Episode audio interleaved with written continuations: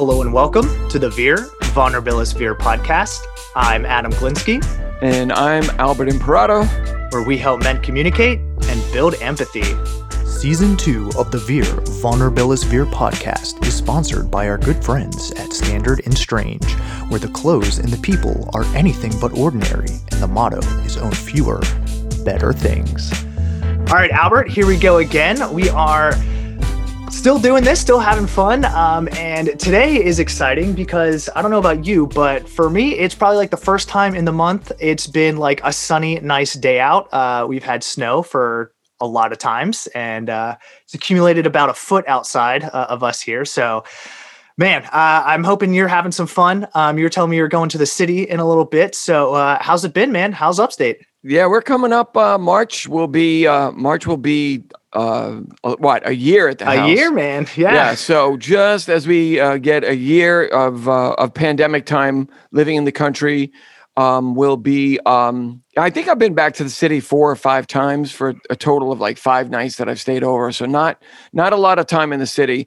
But come on now we got to be a little excited. It is the return of spring mm-hmm coming up. I mean, winter's only got four calendar weeks or whatever it is. But but let's there's little glimmers. You're hearing glimmers of change in the situation with the pandemic. So I'm hearing everything from oh my god, you know, maybe the fall will be a normal a normal thing for for some uh, concert halls, which is going to be good for me for my work.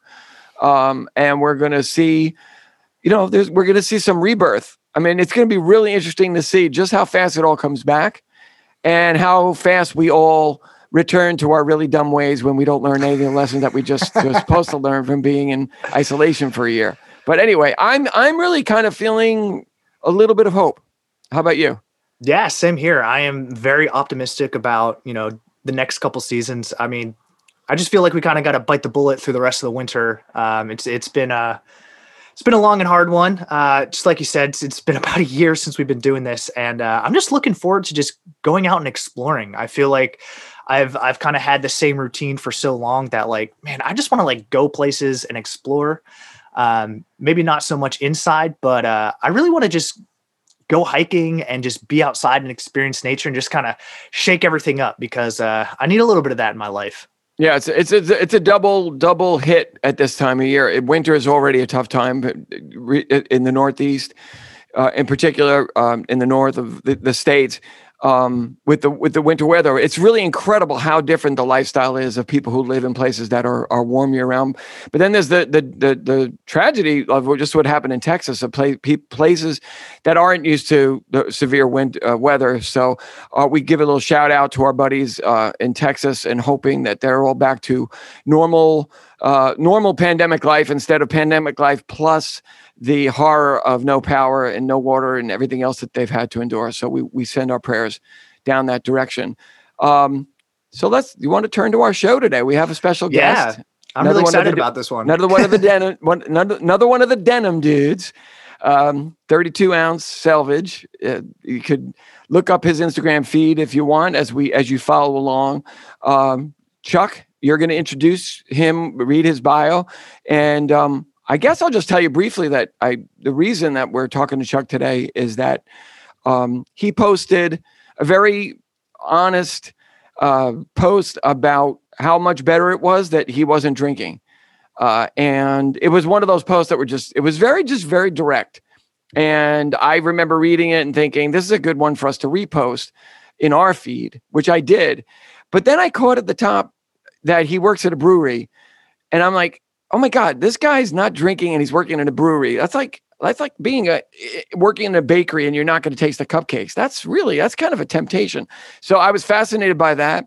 So I I asked Chuck to chat, and we we DM'd, and then we talked, and then he started telling me his story, and it was one of those oh my god, holy smokes kind of stories. And he's a really likable uh, guy. We had a great conversation, and it was very very cool of him to come on the show. Uh, we don't know each other well. We're going to know, know him a lot, not a lot better after today. Right on. So let me go into the intro here. Now 31 years old, Charles Stockstrom was born and raised in St. Louis, Missouri, and married his high school sweetheart four years ago. He studied at the World Brewing Academy in Chicago, Illinois, and Munich, Germany. and has been professionally brewing since 2012 at Perennial Artisan Ales in St. Louis. Before that, he was a self described hippie, hanging out at the local community college ceramic studio, making and selling his work. He loves warm weather so he can be outside with his wife and two pit bulls, enjoying hiking, kayaking, swimming, fishing, or doing yard work. Chuck loves traveling and seeing places and having new experiences, before the pandemic and hopefully soon again. I'm deeply connected to music, he tells us, and I find myself lost in all sorts of songs that inspire me as well as help me through hard times. I think I'd go crazy without music. Despite being a brewer, he hasn't drunk in almost nine months. It's the best decision I've ever made, he explains, for my family, and more importantly, for myself. Chuck, thanks so much for coming on. Welcome to the show. Hi, guys. Glad to be here. Chuck, uh, Chuck, despite your beautiful honesty in in some of your posts, I mean, each one really there's a lot of there's a lot of uh, feeling that you put into it, and you share a lot. Um, I want to just say you're you're our hero for another reason. Um, you when I mentioned we do the the interview by Zoom, you're like, I haven't used Zoom yet. So I'm just I was just like, my God, a year into the pandemic, he hasn't used Zoom. He's like, he's the coolest dude ever. so yeah, I'm pretty, I'm pretty disconnected from the world this past year. I mean, uh, work life is very normal, but uh, I go to work and I come home and, and that's about it. I yeah, I haven't been on Zoom yet. I have not FaceTime called anybody. Uh, I don't know. I've been I've been living in my own world for the last year, kind of. with, with, did you add a little level onto that just by design, just because that's your preference? You did sort of tell me that you have a little bit of a shy side to you, or is it just the simple? This is the lifestyle that we've been leading, and and uh, you know this this is how it played out for you. Um, no, historically, um, I uh, I have not connected with people very well. Um, just in the sense that I've um, what am I trying to say?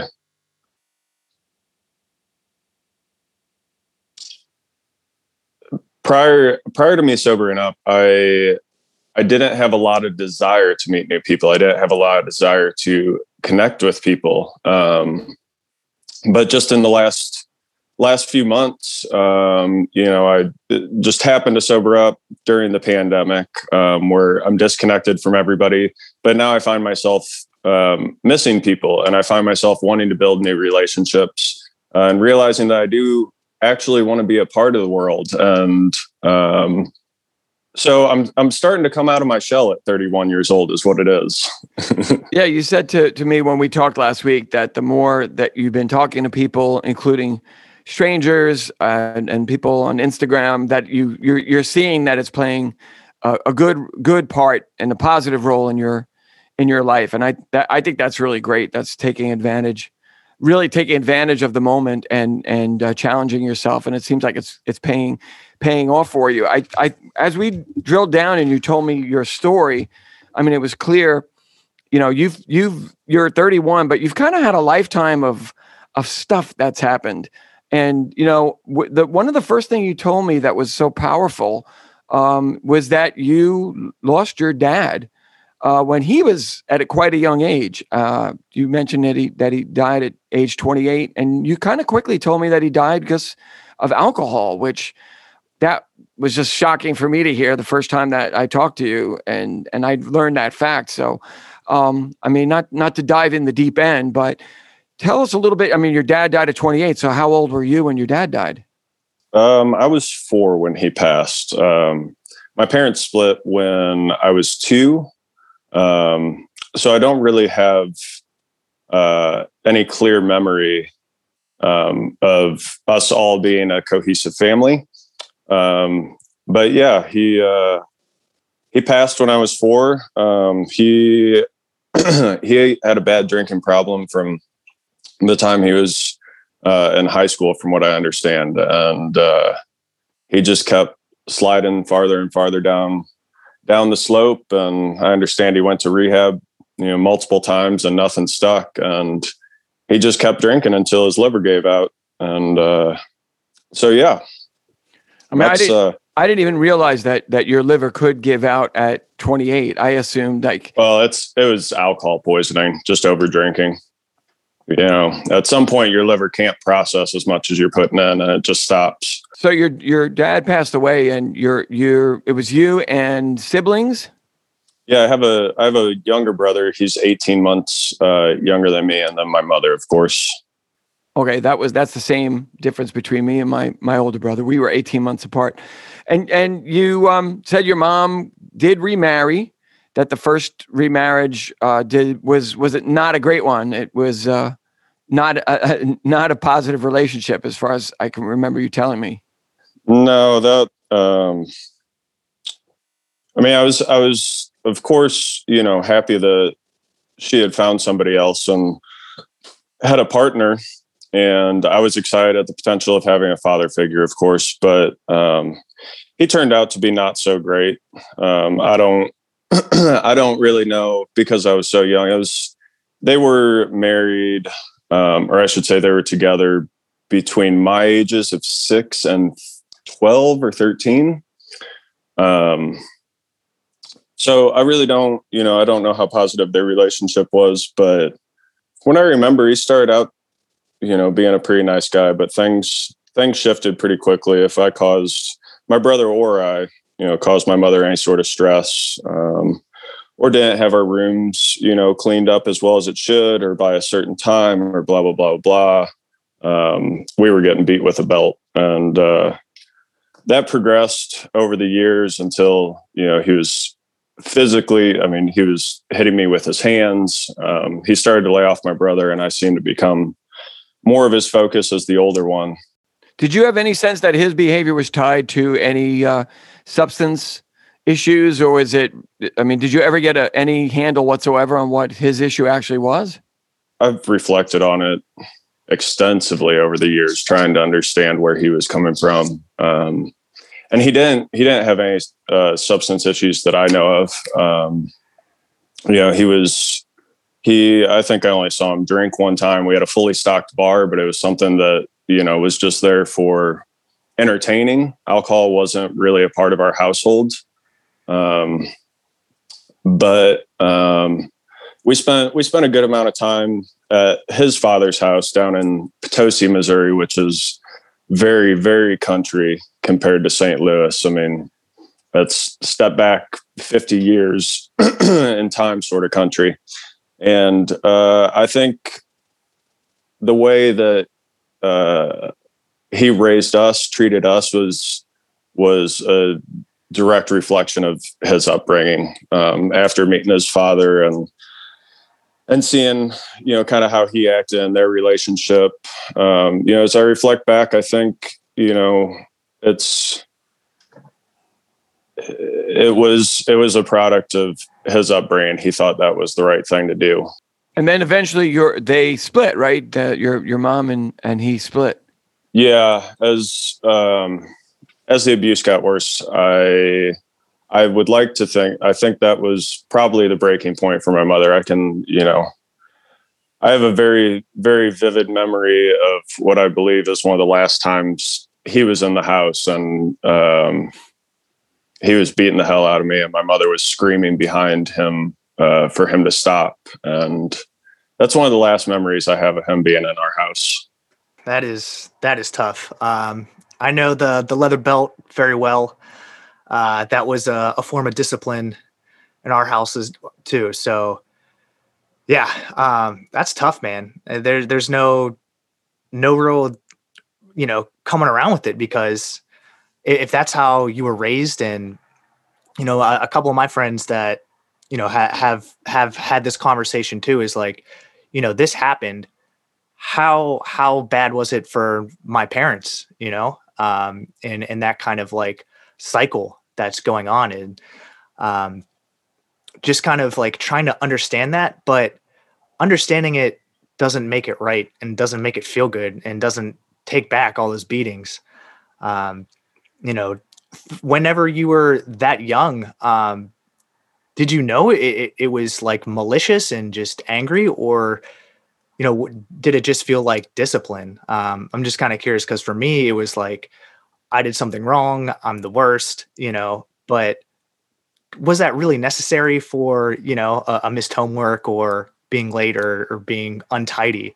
Um, how, how was like, how did it make you feel just, you know, receiving that kind of discipline? I think I thought it was normal at first because you don't know any different. You know, you don't you don't necessarily see it as malicious but the bottom line is you're you know six seven eight years old even 10 11 12 and you're staring down a 250 pound man and you're scared shitless.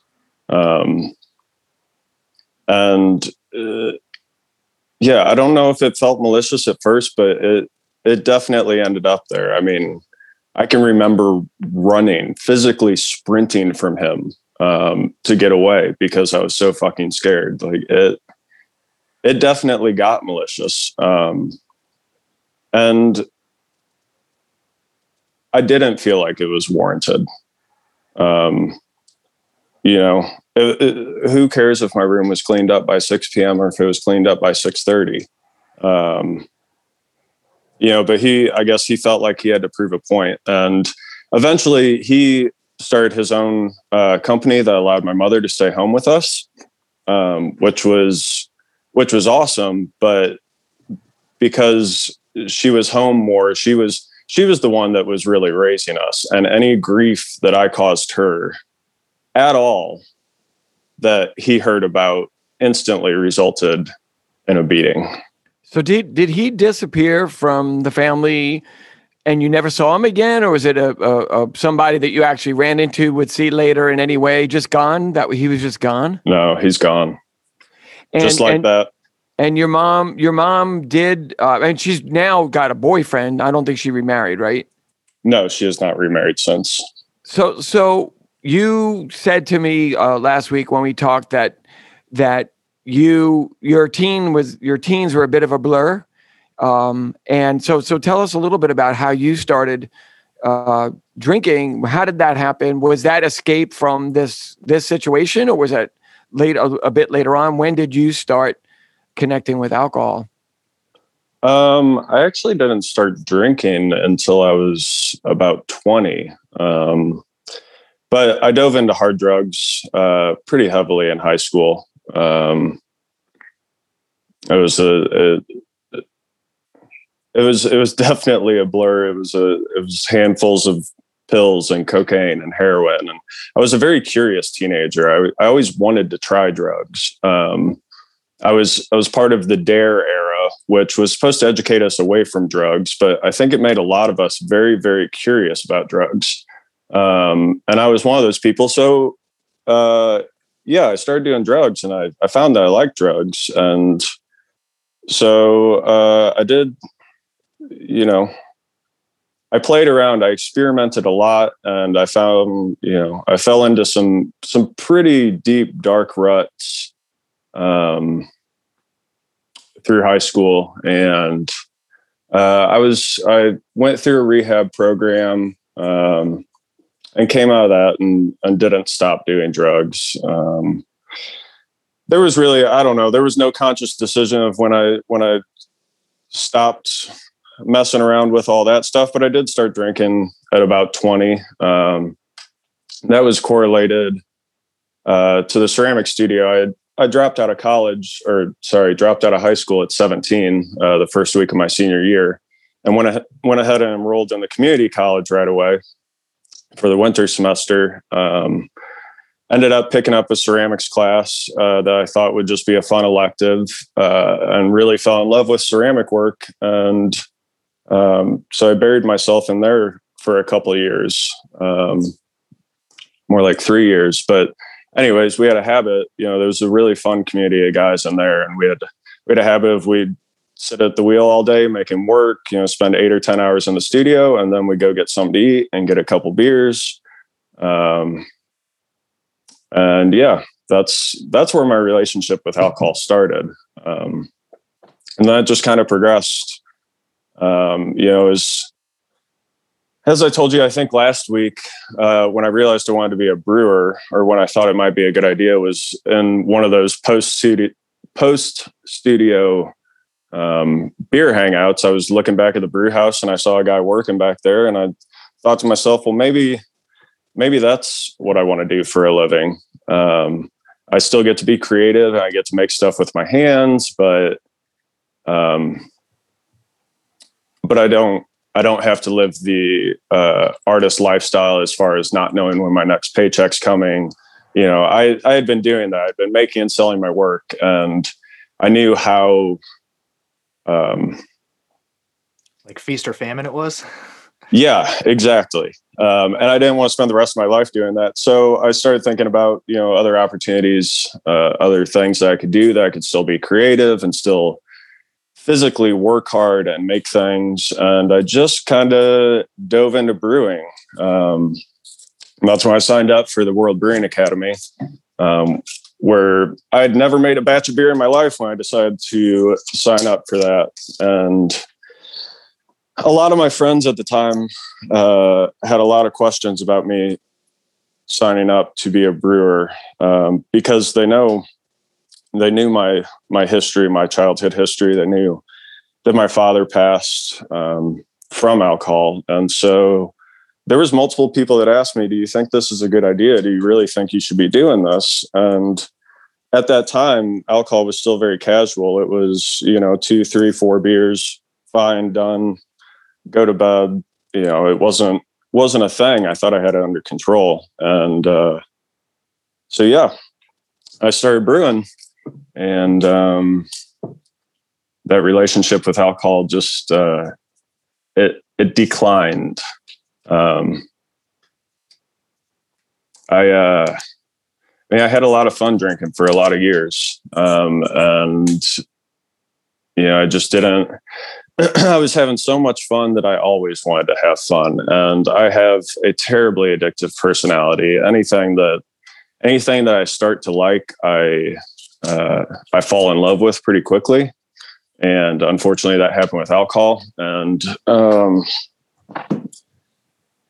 yeah, it was you know that was twenty to thirty the last ten years. Uh, was a lot of you know heavy drinking that just continued to get heavier and heavier, which you know led me into some really dark, depressive states um, of being in the vicious cycle of drinking and being hungover, and then drinking to feel better and feel better physically and feel better emotionally. I always woke up with horrible anxiety about what did I say, what did I do. Um, and I drink to forget that just to wake up the next morning being like, holy shit, I don't remember yesterday either. What the hell did I say? What did I do? And it was just this horribly vicious cycle that it just got darker and darker and darker. And and during some of this time you were in a relationship? Yeah. So crazy enough, um, my wife has, you know, we met when I was 14 and she was 16 um, which is kind of a funny story that maybe we should loop back to in a minute. But um, yeah, we met when we were teenagers, and you know, through my through my teenage years, as high schoolers are, and you know, I was busy doing whatever I wanted to do. Our relationship was a little strained and whatnot. It was on and off, but um, yeah, she. I mean, since we we moved in moved out together when I was uh, when I was 20, right before I started into beer school. Um, and she's been around through all this, and she is she's incredible for putting up with me and still standing by. Um, you know, I I can only think to myself that she always has seen the potential in me, and has had the patience and hope uh, that I reach that potential. So tell tell us how how did it happen that you what did she confront you about it? Did you just wake up one morning feeling particularly horrible and just say this has to stop? What actually turned the corner for you? How did you turn that corner? Well, I knew I had to stop drinking for a couple years um, before I actually did stop drinking. Um, and yeah, you just you realize at one point that it's just not working anymore. You know, life, the party's not fun anymore. You know, and I. I absolutely knew that I had to sober up long before I actually did. So, and uh, working in the job that I do in the industry that I do, you know, I'm not, I'm not putting a hundred percent on the, of the blame on that, but it definitely made it harder to get it together when um, I was surrounded by alcohol every day. Um, but I had, from the time I realized, you know, I needed, I needed to clean up. Um, you know, I don't, I don't remember, you know, the exact moment in time, the first time that I realized I had to stop drinking because it was, I mean, that was a circular thought for years on end is I have to stop drinking. I have to stop drinking. And I, I took multiple stabs at it. I'd have a 30 day stint or a 50 day stint or a 60 day stint.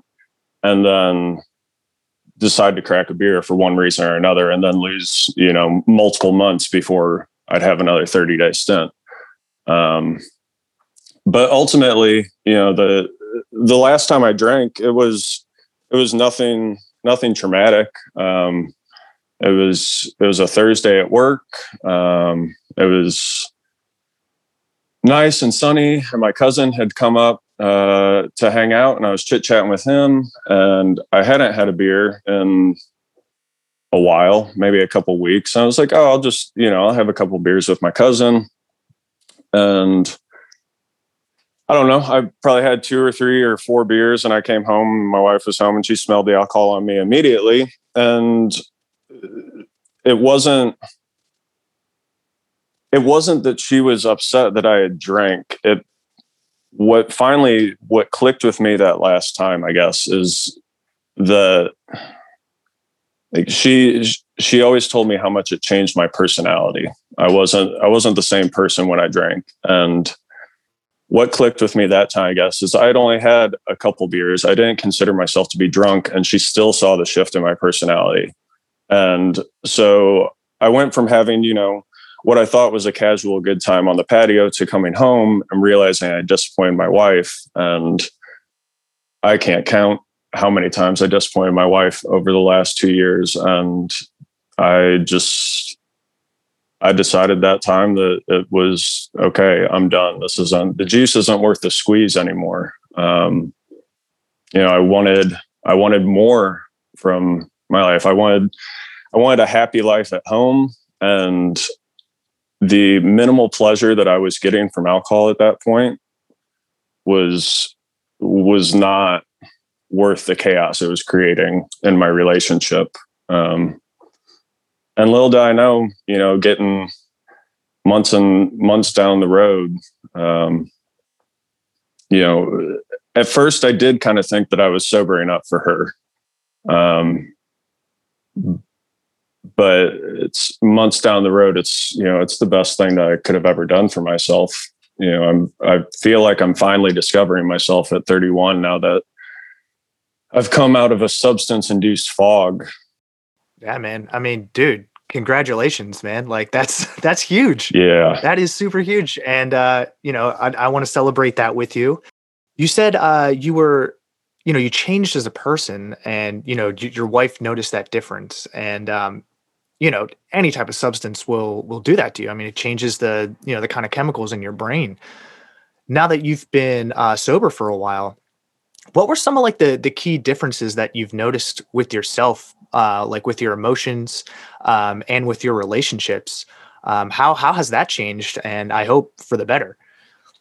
Yeah everything is much better for sure. Um, i mean the first thing that came comes to mind is everything's stable now. It was it was absolute chaos when I was drinking. You know, it.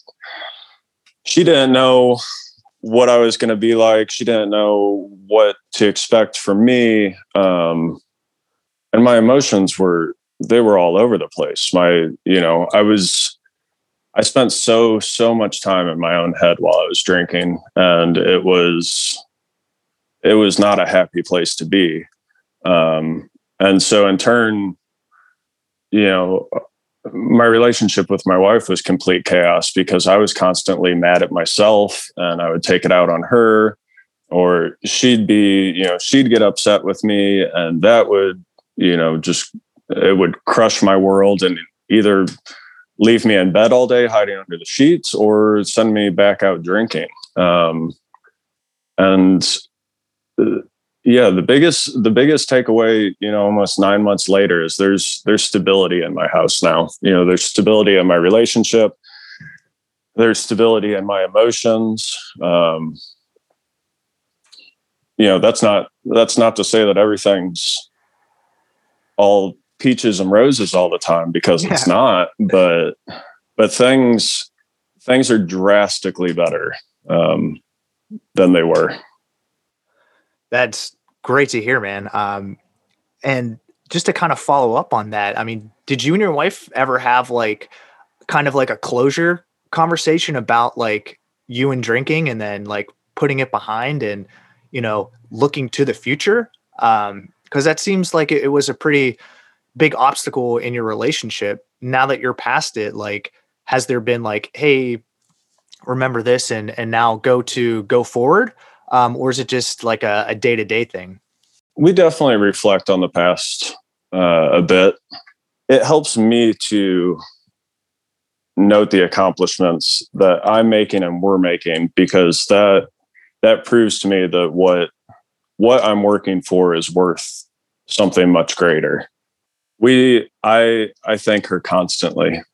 It's that's a there's not been a singular closure conversation because it's almost a daily conversation. You know, it's we we're both so grateful for um, me getting my ass together and the life that we have now that it really is almost a daily conversation. Like this we wouldn't be here if i hadn't stopped drinking. We wouldn't be doing this. We wouldn't be doing that it's a very present thing in our household. It is still very much day to day, um, in the sense that sobriety is extremely fragile, and you know things could shift in the snap of a fingers, and and I realize that, and so that keeps us very grateful for um, what we have and what we've accomplished at this point. I'm just um, really hearing so many positive messages. Um, from everything you're saying, it almost seems like you've achieved such clarity about what happened. It's um, it almost seems remarkable to me that you didn't have professional help, that you didn't have. I, I, it seems like you processed a lot of family angst and trauma, and um, substance issues, and you your level of clarity about it is just so enormous. What where does where do you think that comes from? Is it is are you you said sometimes that you were able to be in your own head for a long period of time? Are you just very analytical and can see yourself objectively? Why what made you able what do you why do you think you were able to process so many things that can trip up other people really for a lifetime, essentially? I don't think I'm special in any sort of way, that's for sure. I think um, you know, I am I'm very analytical and critical of myself. So I spent a lot of a lot of time assessing myself and my own behavior. And I spent a lot of time thinking about who I wanted to be and what I didn't like about myself and what I wanted to change about myself. And that's all good and dandy. And I think everybody does that. But if you stay trapped inside your own head, you you're probably not going to get real far. Um, I feel like I really started, you know, the first few months of me being sober were they were almost worse than when I was drinking because I was still trapped inside my own head. I wasn't talking to anybody about anything, and I was just I was dealing with all this shit internally, and it was it was destroying me inside. But things really started to change. Um, my wife has been she's just so she's been critical in so many ways in in my recovery but she is amazing about um, pulling me outside of my own head. And as i started to open up to her you know i started getting different perspectives from her and just you know saying things out loud is so healing. And I don't think people realize that. I actually, I mean, before I really started talking to her, I started journaling and just writing things down, stuff that was going through my head. And that felt good. So then I started talking to my wife, and that felt even better. And that's when, that's when I felt like I really started to grow um, and and evolve. Um, and then the final layer of the cake is talking to people like you, Albert. You know, essentially telling strangers my story. This is uh, this is group therapy for me. It's a it's a very this interview is is very good for me on a selfish level because the more I talk about these things, the more normalized in my head they become and and just letting it out of my body feels so good. I think it's a, a kind of group therapy for us as well. Yeah. But I could just assure you that what you're sharing is something that people listening are going to find uh, liberating. I mean, we get really beautiful notes from people specifically saying, "Oh, I had this particular issue, and I heard this interview with so and so, and it really made a huge difference for me." That's you know, and I'm I'm wondering maybe if you want if you could say something to to someone who's listening who's maybe uh, sitting there wondering if they have the strength um, or and the dedication to to make a change that they need to make. Is there any any any little words of advice, inspiration, um, any anything that you'd like to say to them directly? Um, no, absolutely. Um, to anybody that's that's struggling with these things, it is it's the hardest thing that I have ever done, and it's one of the hardest things I imagine anybody can do. And it will be it, it will feel impossible the first day. It'll feel impossible the first week. It'll feel impossible for the first month. Um, still thinking about today, staying sober for the rest of my life. It seems impossible, but you just keep plugging on. That's I want. I want to encourage anybody that that has taken the first step to get sober and has stopped drinking. And I know it sucks at first, and I know it can be even more depressing when you stop drinking, but you have to continue on that path for it to get any lighter. Um, my days got much, much darker before they got lighter, but I just kept not drinking every single day. And the the clouds start to fade away um, there's not, at least for me, there was no moment in time where it's like, wow, everything's much better now that I'm sober. But every day, little things start to shift in your life, and you'll wake up almost nine months later and look in the mirror and be like, holy shit, I can't believe what I've accomplished. I can't believe how much I've changed in the last nine months. So it's, you know, I've never, um, I've never been part of the Alcoholics Anonymous program, but they preach one day at a time. And that is, I mean, that's the truth behind it. Um, just get through today, and then tomorrow will be here. And all you have to do is get through tomorrow. And just know that it does get better, it gets easier. Um, and it's fucking worth it. Definitely, man. It sounds like you've built tremendous momentum in your life and uh, things are really moving for you and that is great to hear. Um, I mean, a- anyone who can overcome that has just you know uh, another tool in their tool belt to to deal with challenge and deal with change. Um, you said in the beginning, you know, there's a lot of you know strife with the family. Um, you know, your mom, your younger sibling were in all those situations. Um, has there been any you know family discussions about that and and what it's done um, since since all that's happened. Um because i know for me like my parents never talked about that stuff with me. Um i never got like the oh hey this is why we did this when we were when you were younger and you know now that we're older we can you know have a normal conversation. I, I never got that. So you know when i hear a, a similar situation um you know that's kind of a question that i have is like was there any um you know discussion post all of that trauma um, to ever really kind of bring the family back around? I just I never really processed any of that trauma through you know childhood trauma through my teens and 20s because I was numbed up with whatever substance of choice so I didn't have to think about any of it but I've started processing all this stuff. Um, you know, all the trauma from my childhood. I uh, I've known that it's essential to talk to my mother about it in order for me to heal.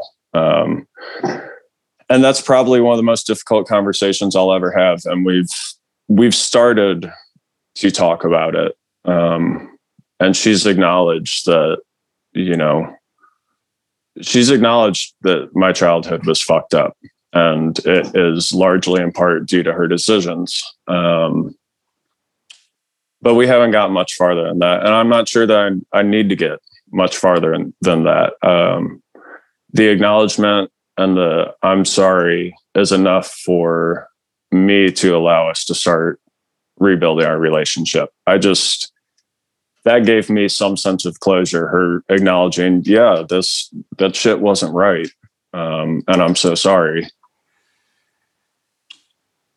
so I did. So yeah, I guess I I did get you know, just in the last few months we have we've started to talk about these things, and we may talk about more, and we may not. Um, but it has it's been acknowledged with me.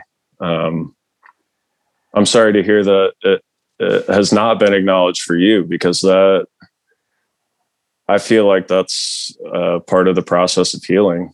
You know, you it's not a comfortable conversation. It was one of the hardest sentences that I ever had to speak, bringing up this topic with my mother. Um, but it was freeing as well because you can't keep it all trapped inside. No, you can't, man. Um, and you know that's that's what a lot of my therapy's for. But I mean, freedom is is really the the feeling um, that I seek personally is just feeling free of just you know all of that skirting around it, all the unsaid things, and kind of just waiting for it to uh, you know blow over, um, and then you know things just kind of go unsaid and then creep back to normalcy. Um, so I, am really happy for you that that you started the conversation and that it was acknowledged, um, because healing, I mean, that's exactly what it is. The the first thing is is kind of recognizing it and acknowledging it. Um, so that's huge, man. I mean, that's that's two huge things that have happened to you um, in the last nine months, and it looks like it's uh, only uphill from there. Um, I mean, in a good way, it's going up. right, right. Um, but yeah, uh, that's amazing, man. So you Thank know, you. When, when, you have all these wins um, that you've got, you know, what does the next year look like for you? Like where, you know, how does it get even better from now? I don't know. I just know that I have to I have to stay humble and appreciate and be grateful for everything that I have and uh, things will continue to get better but I I don't look too too far into the future um, because then I start getting anxious and I start getting worried about whether I'll even make it there or not. Um, so I spend I spend a lot of time just in the present and enjoying being here and now. And that's not to think, not to say that I don't think about the future. Um, but I don't know. I don't have any massive plans, uh, at least that I'm ready to share about 2021. Um, but things are things are going to keep going up this year. I have this really powerful feeling that really the the maximization of the maximizing of our present day, the day right here and now, is the surest way of healing the past and making for the bright future. Because that that's the moment that we actually exist. We exist r- right now at this moment is the time that we we have to live our life. And I'm encouraged by what you said because I think there's a really strong message there that it's really the, the acknowledgement and forgiveness that are the great powers that we have um, on both sides. Your your mom acknowledging things, your you acknowledging things, and and your ability to forgive because there's I think a um, locked up into people uh, this anger that can uh, ne- basically never be dissipated. You took something from me. I mean, our politics are driven by it. You've taken something from me that I can't get back. And the truth of the matter is, that's what forgiveness is. Uh, forgiveness is you you're able to start fresh without having to do an accounting of every single back and forth that's ever happened because there is no balancing out what happened in the past. You can't fully balance it out. You can make peace with it and you could forgive someone, but you can't you can't undo what it was. So I was very encouraged. I was really encouraged hearing hearing that language from you. Um, I also just the other image in my mind, hearing you talk about your life was like watching, was watching a frozen landscape that's defrosting, just watching what was uh, icy patches turning into into gardens, and I just had this very strong nat- nature. I know nature is very important to you. You take your dogs out, and you and your your your gal go out with the dogs and enjoy nature. Um, I just had a very strong feeling of nature you know things returning life uh, coming into places that maybe formerly were were were deadened by an addiction or by um, any anything that might have been keeping you from from living the, living your your potential. So uh, just one thing you mentioned to me last time we talked was that you're you're actually getting ready for a uh, tough mudder course. I mean, some kind of it's like, it's like an obstacle oh, obstacle yeah, I keep course. about that. I'm mentioning it too because I mean you got to be in good physical shape for that. So like clearly, like you know that that's like a sign. Is there is there a little bit of a a symbol to it that you're doing it? Did you feel like that's going to be a good way to mark a little bit of the progress I've made, or or am I reading too much into that? Oh no, um, no. I guess it's it's definitely a mark of of progress I've made in some sense. Uh, coincidentally, it's like two weeks before um, I'll have a full year of sobriety. Um, so I guess it kind of marks a one year sober. Um, but also, uh, I could I wanted to do this race for the last 10 years. It's a, it's a 10 mile race with 25 gnarly obstacles. I mean, we're talking about like ice baths that you got to jump in, ice pools and rope walls and just all think of like a, a military obstacle course on steroids is that's at least what i'm envisioning in my mind. Um, and it's muddy all over. And anyways i could have never committed to that um, over the last 10 years because god knows what shape i would have been in physically. And i don't i've always been physically pretty well fit but if i was drinking who knew i mean i I would have been dying uh, halfway through the race uh, from drinking too much the night before or something like that. So this this year I signed up for it because I know that I will have a clear mind and a strong body come May, um, and there's no questions about that. It's just it's just a fun something that has always been on my radar. Um, just a, a notch in the belt, if you will, to say that I've done it because it looks fun. Uh, will you um, be doing the course in 32 ounce selvage, or you actually no. get you, you actually get no. out of those jeans once in a while? No, yeah, I uh, no, I won't be running the course in jeans. Um, so, so for the people out there who are not selvage heads uh, and denim heads, uh, 32 ounces of denim. What? How does that compare to the average? Like you go in a store and buy a pair of Levi's in a Levi's store. You know how how heavy is 32 ounces? Uh, it's like three pairs of store bought Levi's. Yeah. three times the thickness. Your Levi's on the shelf are going to be 10, 12 ounces, and these are 32. So, um, yeah, they're they're monsters. Um, what what is the sole benefit of a jean that heavy, if I may ask that question? Uh, I mean, is there really a benefit to a jean that heavy? Um, I mean, they I can tell you they keep me warm, but so do other jeans. I put leggings under my 32 ounce jeans, so they can't keep me that warm by themselves. Um, but I don't know. I when I got into selvage denim, I started getting into the heavier weight stuff, and I just kept creeping up the ladder.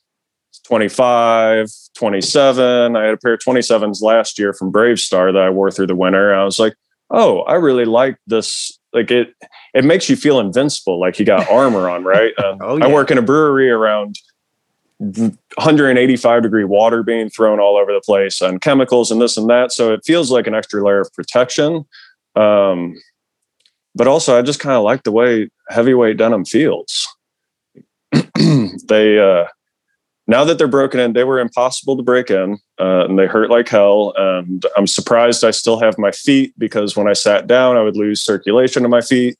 Um, but now that they're broken in, they're like a really heavy pair of sweatpants. They're awesome, especially after I put them through the wash one time. They really softened up and and they're great now. Um, but the only reason I decided to start wearing those jeans was for this Indigo Invitational um, that's being hosted by some guys this year. And said, well, if I'm going to wear one pair of jeans for the year, I'm going to get uh, darn near the heaviest pair of jeans that I can. Um, and I'm already starting to blow through the crotch on those. So uh, I I don't know. I'm just mean to pants, I guess.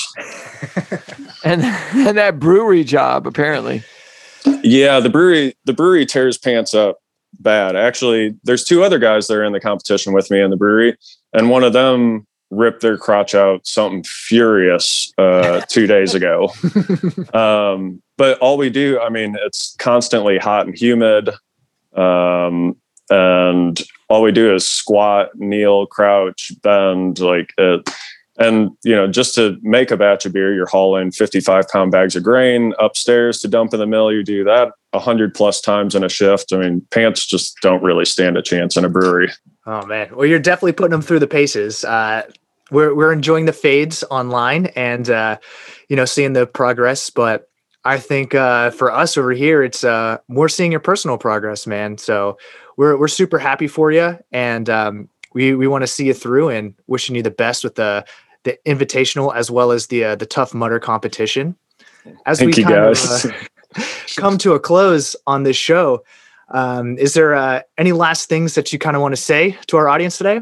Yeah, be good and stay positive, and be good to each other, and be kind to each other because there's not our society uh, does not normalize uh, what we're doing right now this male to male support and connecting and talking and whatnot. And the world would be a much better place if we were just kinder to each other and more accepting and more forgiving and had a little bit more patience and uh, didn't spend our entire lives only trying to please ourselves. Right on man. Uh, that is a, a, great way to end it. Um, albert do you have any last closing words before i uh, wrap it up? No but I just love when I just get a vibe that someone's wonderful and cool, and then you talk to them twice, and like after two conversations, you know that you're gonna want to know them forever. I mean, you're just such a really decent, beautiful guy, and uh, we're looking forward to this pandemic going away. And um, I don't know, maybe Adam and I we're talking, uh, we're talking road trip and a little a little denim hang at the at, at your place and the, oh, at the brewery. Yeah. I mean, that would really be awesome. Maybe live show. Hell yeah. yeah. That would be so awesome. Anyway, yeah. so thank you for taking time on a, a Saturday. We're gonna let you return to to your uh, your pleasures. Uh, just can't thank you enough, Chuck. You're an amazing guest, and you're welcome to come come back in the future and talk to us again. We'd love to have you. Well, thank you guys. It's been a lot of fun. You got it, man. You're very welcome.